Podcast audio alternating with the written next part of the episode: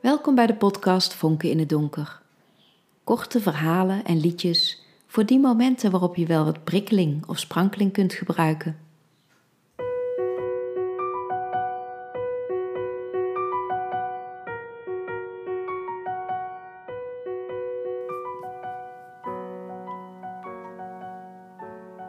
Uitvoegen. Het is alsof mijn handen aan het stuur me met kleine rukjes naar voren trekken, terwijl mijn voeten kracht proberen te zetten op de trappers. Ik heb wind mee, maar iets houdt me tegen. Pff, nu wel ja. Schatje, zegt hij terwijl hij de deur voor me open doet. Hij heeft zijn telefoon aan zijn oor en geeft me een klein stil kusje boven op mijn hoofd.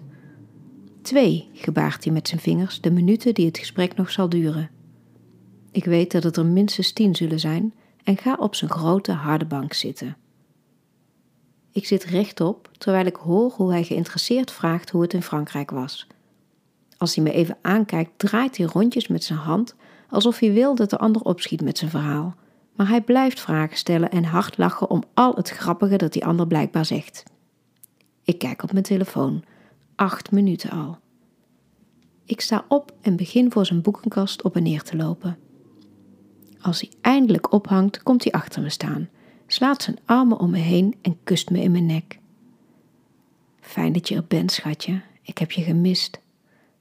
Nou, ik, begin ik als ik me naar hem omdraai. Je bent toch niet boos, zeker? Nee, nee, je lacht, dus je bent niet boos. Eh, ik lach niet. Ik zie het toch, die mondhoeken en die kinky kuiltjes van je. Theetje? Nee, ik wil geen thee. Ik hoor de machteloze ergernis in mijn eigen stem. Oh oh, mevrouw wil bier, zegt hij terwijl hij er ondeugend bij kijkt. Als hij terugkomt uit de keuken, laat hij zijn vinger in de opening ploppen en geeft me het flesje aan. Niet zo sexy drinken jij, zegt hij, en even later geef ik hem al het genot dat een man maar kan wensen. Het is heerlijk om te voelen dat ik nu bepaal wat er gebeurt. Als ik even stop om hem te plagen, kijkt hij me smekend aan. Ik beweeg mijn mond naar zijn piemel, maar in plaats van hem te pijpen, doe ik alsof het een microfoon is. Attentie, Chantal naar kassa 3 alsjeblieft, Chantal naar kassa 3. Nee, kreunt hij lachend. Dan maak ik het toch maar af. Als ik daarna met mijn hoofd op zijn borst naar het kloppen van zijn hart luister, streelt hij zachtjes door mijn haar. Ik schraap mijn keel. Zeg, schat. Hmm. Ik wil vanavond echt op tijd naar bed. Ik heb morgen dat tennistoernooi met mijn familie en daar wil ik fit voor zijn. Is goed, lieverd. Maar echt, hè? Ja, schat, echt. Het is goed. Als we uiteindelijk om kwart voor drie s'nachts in bed liggen, nadat hij om half twee nog een kapsalon heeft besteld en daarna nog vijf alleen deze nog YouTube-filmpjes heeft gekeken en er hard om heeft gelachen, staar ik klaar wakker naar het plafond en probeer ik terug te halen wat er tussen tien uur, toen ik begon met mijn eerste pogingen om naar bed te gaan, en nu is gebeurd. Ik ben te moe. Ik krijg het niet helder. Hij snurkt hard. Ik kijk naar hem, probeer hem wakker te kijken, maar voel me toch vertederd door het speeksel bij zijn mondhoek. Ik bedenk namen voor hem. Twan zonder twijfel. Ruud resoluut. Kordaat. Stan vastig. Na wil krachtig val ik eindelijk in slaap, om om half negen weer gewekt te worden door mijn wekker. Wat heb je als ontbijt? vraag ik hem. Alleen koffie, sorry schatje, gaapt hij en valt weer in slaap.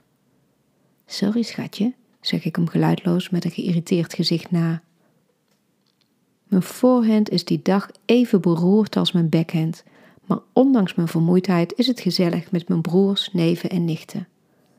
Als Paul aan me vraagt of ik een relatie heb, doe ik alsof ik hem niet hoor. Zeg dat het een fijne dag was, volgend jaar maak ik jullie allemaal in en ga naar huis. Ik plof op de bank. Vandaag doe ik helemaal niks meer. S'avonds kijk ik Boer zoekt vrouw en leef ik me uit door aanwijzingen te roepen. Aan blijven kijken, nu aan blijven kijken. Doe je haar achter je oor, niet wegkijken. Ja, wil je niet dat het lukt of zo? Leg die hand op die arm. Gewoon doen. Ja, ja. Zeg hem dat hij een botte lul is. Laat je niet paaien nu. Je bent veel te leuk voor die vent. Pak je koffer en ga. Ga dan! De deelnemers trekken zich niet veel van mijn aanwijzingen aan, maar ik voel me plaatsvervangend assertief en zelfverzekerd.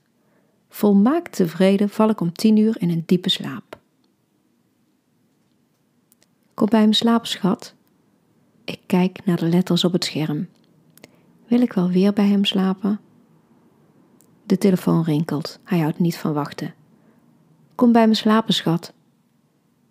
Kom jij deze keer nou eens naar mij? Alsof ik niks gezegd heb, gaat hij verder. Ik heb eten in huis. Kijken we samen een filmpje en slapen we lekker samen. Maar we kunnen toch ook weer eens bij mij slapen? Ik hoor zelf hoe smekend het klinkt. Tuurlijk, schat, doen we gauw. Kom nu maar snel naar me toe. Als ik onderweg ben, belt hij weer.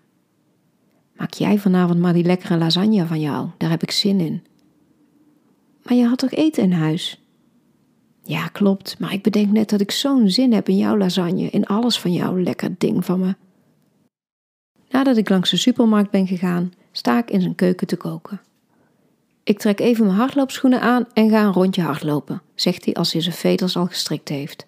Hij is zo daadkrachtig dat hij het woord bij de daad voegt in plaats van andersom. Bij het naar buiten lopen botst hij hard tegen me op. Sorry, zeg ik en ga aan de kant. Geef niks. Ongelovig schud ik mijn hoofd als hij de deur uit is. Ik vertrek, denk ik beslist. Het is genoeg geweest. Ik sla zelfs besluitvaardig met mijn hand op de tafel. Maar ik ga net zo min weg als Anja wegging bij vrouwzoekende boerenlul Henk afgelopen zondag. We eten samen. We vrijen samen. Ik warm de overgebleven lasagne voor hem op en we slapen samen.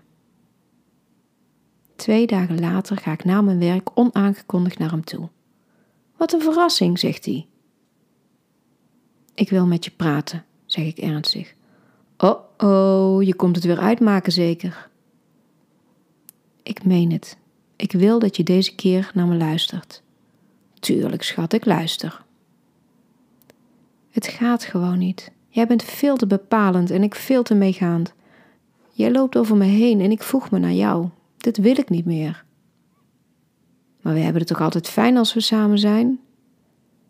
Voor het eerst meen ik iets in zijn stem te horen dat vragend klinkt. In mijn hoofd klinken aanwijzingen.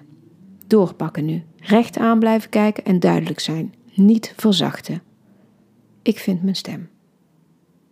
Ja, we hebben het fijn, maar altijd op jouw manier en nooit op de mijne. Nou, schatje, ik verwen je anders nogal. Ja, dat doe je ook. Maar als ik bij jou ben, verdampt wat ik wil en gaat over in wat jij wilt en dat wil ik niet meer. Pff, ik wil, ik wil, ik lijk wel een stampvoetend kind. Even zie ik verwarring in zijn ogen. Hij schraapt zijn keel en zegt met zachte stem: Ik wil niet dat je ongelukkig bent, schatje. Ik wil ook niet dat jij ongelukkig bent, zeg ik door mijn tranen heen. Dan vrijen we voor de laatste keer. De wind is gedraaid. Ik heb hem in de rug op weg naar huis. Mijn voeten dansen op de trappers en ik vlieg, huilend en lachend tegelijk. Drie dagen later krijg ik een sms. Kom bij me slapen, schat. De letters flakkeren voor mijn ogen. Het voelt alsof mijn tong te groot is voor mijn mond. Zometeen gaat hij bellen, hij houdt niet van wachten.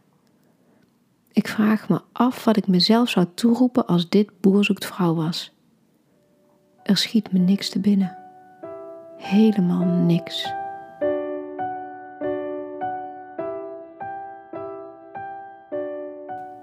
Bedankt voor het luisteren naar het verhaal Uitvoegen in de podcast Vonken in het Donker. Volgende keer het verhaal OO Den Haag. Graag tot dan!